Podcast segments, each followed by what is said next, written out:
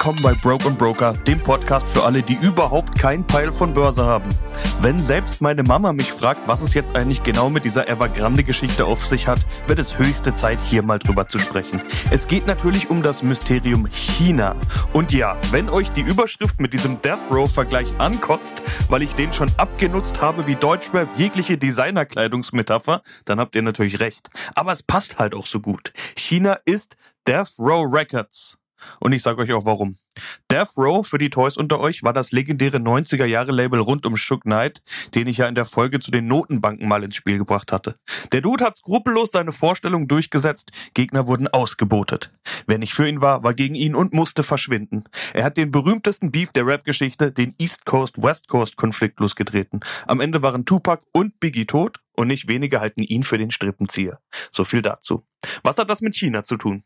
Die können auch machen, was sie wollen, vor den Augen der Weltöffentlichkeit, ohne dass einer auch nur irgendwas tun würde.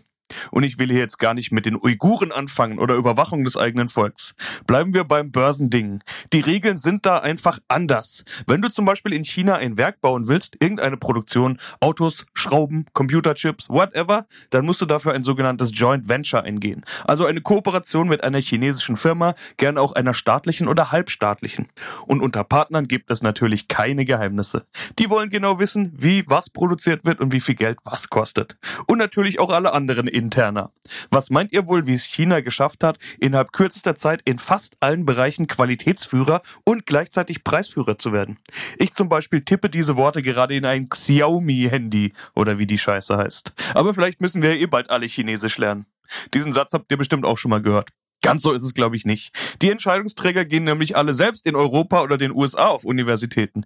Die verstehen ganz gut, wie wir ticken. Nur wir verstehen nicht so ganz, wie die ticken. Wir müssen nämlich gar nicht nach China gehen, um deren Einfluss zu spüren. Weil jeder mit denen Business macht und die überall mitverdienen, ist da eine ganze Menge Kohle am Start. Und die investieren sie fleißig im Rest der Welt. Halb Afrika ist im Prinzip chinesisch.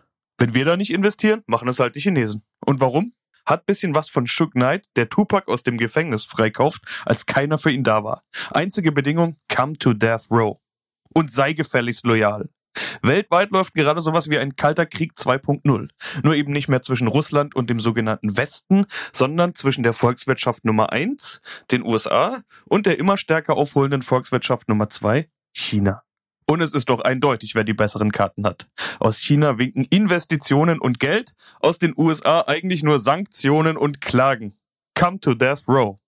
Und China ist auch in den großen Firmen investiert. Denen gehören zum Beispiel 10% der Deutschen Bank. Sie sind Großinvestor bei Daimler und vielen mehr. Ein Unternehmen wie Roboterbauer KUKA wurde zum Beispiel mal eben ganz übernommen. So wandert deutsches Know-how ab nach China. Alles ganz legal.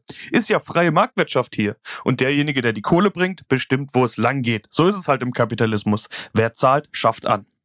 Umgekehrt ist es übrigens gar nicht so einfach, in chinesische Firmen direkt zu investieren. China ist nämlich keine freie Marktwirtschaft, wie wir das kennen. Das ist ein Hybrid aus Kommunismus, Kapitalismus, Diktatur und effizienter Fortschrittsgesellschaft. Kürzlich habe ich mit Marktanalyst Robert Halver drüber gesprochen. Den will ich mal als den Kollega der Börse vorstellen. Natürlich nicht in einer Superstar-Liga, aber immerhin Punchlines on point. Er hat das bezeichnet als Feldversuch der Kreuzung von Sozialismus und Marktwirtschaft und die Marktwirtschaft sei jetzt eben zu groß geworden.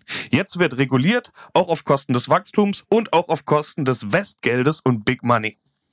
China hat es lange ganz einfach nicht erlaubt, dass wir da Teile ihrer Wirtschaft mitbesitzen. Und genau das ist ja ein Aktieninvestment. Die wollen ja nicht, dass wir zu viel wissen, was da abgeht, wie es denen geht, wie viel Kohle die haben und so weiter. All das, was wir denen eben auf dem Silbertablett servieren. Okay, einige Firmen waren und sind auch an der Wall Street gelistet oder zumindest zweitgelistet. Allen voran Tech-Gigant Alibaba, das chinesische Amazon. Und es gab und gibt schon immer Fonds, die es über spezielle Konstruktionen oder Connections doch möglich machen konnten, dort zu investieren. Inzwischen hat sich der chinesische Markt ein bisschen geöffnet. Ein bisschen zumindest. Es gibt noch eine weitere Parallele zu Death Row. Keiner weiß so genau, wer eigentlich dahinter steckt. Klar gibt es das führende Gesicht. Was bei Death Row Shook Knight war, ist bei China Staatspräsident Xi Jinping. Aber die Drahtzieher dürften in beiden Fällen andere sein, Hintermänner. Das macht Verhandlungen mit China auch gar nicht so einfach. Auf politischer Ebene muss man sich also in endloser Kleinarbeit durchhasseln oder man macht's einfach wie Donald Trump und tritt einfach mal einen Handelskrieg los. Den können die USA übrigens gar nicht gewinnen. Denn wenn Europa sich entscheiden muss, ob man lieber mit den USA oder mit China Handel treiben will, muss man nur mal einen Blick in die Bilanzen werfen.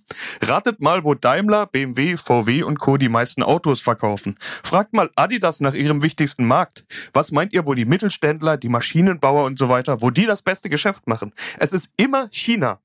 Kein Wunder. 1,4 Milliarden Menschen, die immer mehr konsumieren und auch immer mehr Geld verdienen. China hat eine echte Mittelschicht. Und auch auf dem Land sieht es nicht mehr so aus wie in einem Bruce Lee-Film. Da ist keiner mehr barfuß. Ganz im Gegenteil, die sind technologisch ganz weit vorne. Unser Export, Stichwort Exportweltmeister, hängt brutal von China ab. Die haben uns inzwischen als Exportweltmeister abgelöst, by the way. Denn wir importieren auch wie blöd von denen. Als Handelspartner unverzichtbar heißt es immer. Alles, was an Plastikspielzeug, Verbindungsmaterial, Computerchips und anderen Bauteilen bei uns verwendet wird, kommt natürlich aus China. Deshalb hatte uns dieses im Suezkanal feststeckende Frachter Ever Given auch so gefickt. Das war natürlich aus China zu uns unterwegs. China geht jetzt aber auch den Landweg an. Das größte Infrastrukturprojekt der Menschheitsgeschichte ist die neue Seidenstraße. One Belt, One Road. Von Shanghai bis in den Hafen von Duisburg soll eine riesige Handelsroute entstehen.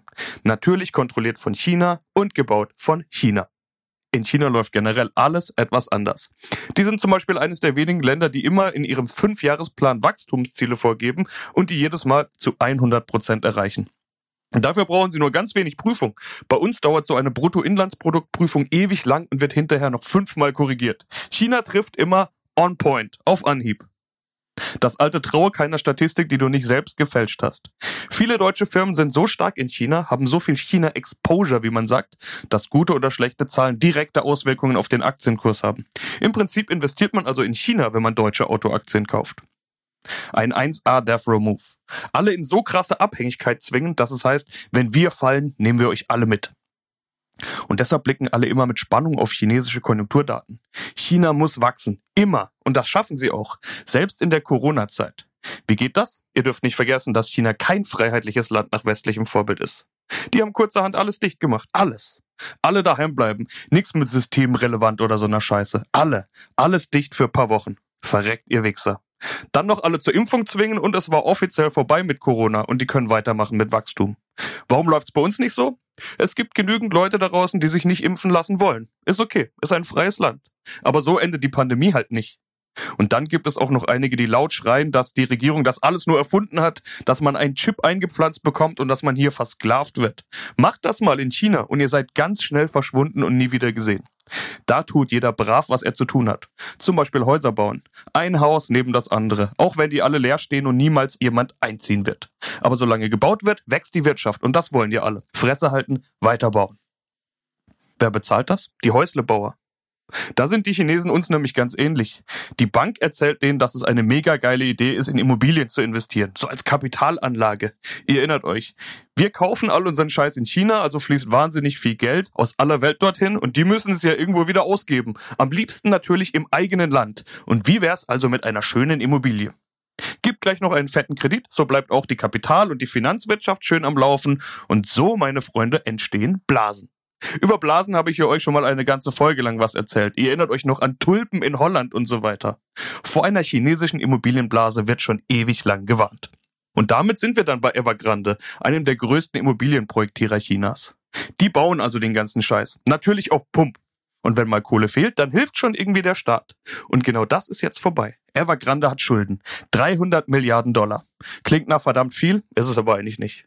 Das Problem dabei ist, dass bei allen anderen Immobilienfirmen es im Prinzip genauso aussieht. Und diese Überschuldung sorgt jetzt dafür, dass die mit dem Geld, was sie verdienen, ihre Zinsen für ihre Schulden nicht mehr bezahlen können. Und auch nicht die Löhne, Baumaterialien, Auftraggeber oder andere, die Geld von ihnen wollen. Wären sie eine Person, hieße das Privatinsolvenz, aber nicht unbedingt bei einem Unternehmen und erst recht nicht in China. Der wird jetzt schon fleißig hin und her geschoben, um den Patienten am Leben zu halten. Wie konnte das so weit kommen? Da muss ich noch mal ein bisschen zurückspulen, denn der Immobiliensektor ist gar nicht der erste Sektor, der den neuen Wind der chinesischen Regierung zu spüren bekommt. Die ersten waren eigentlich die Superstars, Alibaba. Die wollten ihre Zahlungstochter Alipay an die Börse bringen, aber an die Wall Street, dahin wo das Big Money ist. Aber auch dahin, wo intensive Durchleuchtungen am Start sind. Due Diligence, wo man als Unternehmen alles aufdecken muss und wo die CIA einfach einmarschieren und alle Daten beschlagnahmen darf. Und das wären ja dann sensible Kundendaten über Konten und Zahlungen von Millionen Chinesen. Fand die Regierung nicht so cool. Es kam zum Armdrücken zwischen Alibaba-Chef Jack Ma und der chinesischen Regierung. Das ist fast so, als ob sich MC Boogie mal wieder mit dem Internet anlegt. Gibt's nicht viel zu gewinnen, wa? Jack Ma ist danach monatelang von der Bildfläche verschwunden und es gab die wildesten Gerüchte. Irgendwann ist er kommentarlos wieder aufgetaucht und hat weitergemacht, als wäre nie was gewesen. Börsengang gab's natürlich nicht. So ist China. Come to death row. Damals ging's los mit der Regulierungswut. Der nächste Sektor war der Bildungssektor. Bildung spielt in China eine wichtige Rolle und weil nicht jeder guten Zugang zu Bildung hat, ist Nachhilfe ein Riesengame. So riesig, dass die Nachhilfefirmen richtig fette börsennotierte Unternehmen wurden, die massig Kohle scheffeln. Bis zu dem Tag, an dem China beschlossen hat, dass diese Firmen kein Geld verdienen dürfen und nicht börsennotiert sein dürfen. Sowieso nicht profitorientiert arbeiten. Peng! Erdbeben. Die Aktien gehen auf Null, das Geld ist weg. Wenn du zum Beispiel ein China-ETF hattest mit solchen Aktien drin. Peng. Milliarden wurden vernichtet, einfach so. Und sofort kam die Frage auf, wer ist der Nächste? Internationale Investoren haben sofort ihren China-Anteil verkauft, bevor die Kohle auch weg ist. Dass ja selbst eine Alibaba kein Tabu mehr ist, hat man gesehen. Und für die, die gesagt haben, nein, nein, hat ja alles seinen Grund, kam der nächste Knall. Der Gaming-Sektor. Die Computerspielebranche wurde reguliert. Die Kids sollen nur noch wenige Stunden in der Woche spielen dürfen, ansonsten gesperrt sein.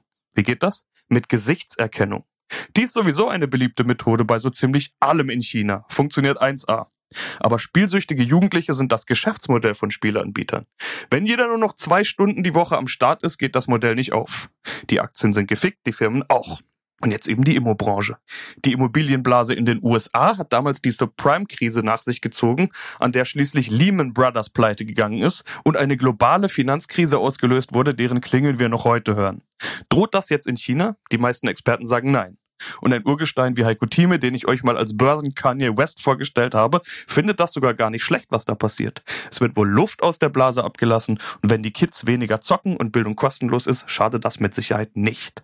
Was da bekämpft wird, sind Auswüchse des Ultrakapitalismus, den China in den letzten Jahren an den Tag gelegt hat. Bei uns passiert sowas nie und in den USA erst recht nicht. Da soll immer der Markt alles regeln, die unsichtbare Hand. Die Folgen davon kennen wir. Aber Fakt ist, Evergrande ist am Arsch und wir wissen nicht, ob die gerettet werden oder vielleicht sogar der ganze Sektor an die Wand fährt. Die Schulden sind hauptsächlich bei Chinesen. Wie gesagt, das Ausland durfte und konnte da nicht so gut investieren. Die Krise würde also wahrscheinlich im Land bleiben, anders als bei der global vernetzten Lehman Brothers. Da lohnt es sich also im Prinzip, dass China sich so lange abgeschottet hat und uninvestierbar war. Wir wissen auch nicht, welcher Sektor als nächstes drankommt. Aber wir wissen, dass China nicht untergehen wird, weil es nicht untergehen darf. Das ist der große Unterschied zu Death Row. Das Label gibt's nicht mehr. Auch wenn Massenanbieter das Logo gerade wieder auf Shirts drucken und damit Kohle machen. Shook Knight sitzt im Knast und ist wohl pleite. Death Row ist Vergangenheit. China ist die Zukunft. Bald werden sie die USA als größte Volkswirtschaft überholt haben und die großen Investitionen kommen aus Fernost. Mit den Investitionen wie der Seidenstraße gibt es noch jahrzehntelang was zu tun, um die Konjunktur anzukurbeln. Das Wachstum kann also weitergehen. Und die Aktien wurden allesamt hart runtergeprügelt. Heißt das jetzt, let's go, auf nach China, come to death row? Sagen wir mal so. Da wurde eine ganze Menge Geschirr zerdeppert. Die wichtigste Währung ist Vertrauen und das ist weg. Was kurzfristig passiert? Keine Ahnung. Aber langfristig wird sich China erholen und eine noch stärkere Macht sein. Und wer breit diversifiziert ist, was er ja sein sollte, der braucht auch Asien dabei. Und Asien ist nun mal hauptsächlich China. Aber ist jetzt der richtige Zeitpunkt? Dann sind wir wieder bei der Timing-Frage und die solltet ihr mir eigentlich gar nicht mehr stellen. Also Death Row hin oder her, ohne China wird es nicht gehen.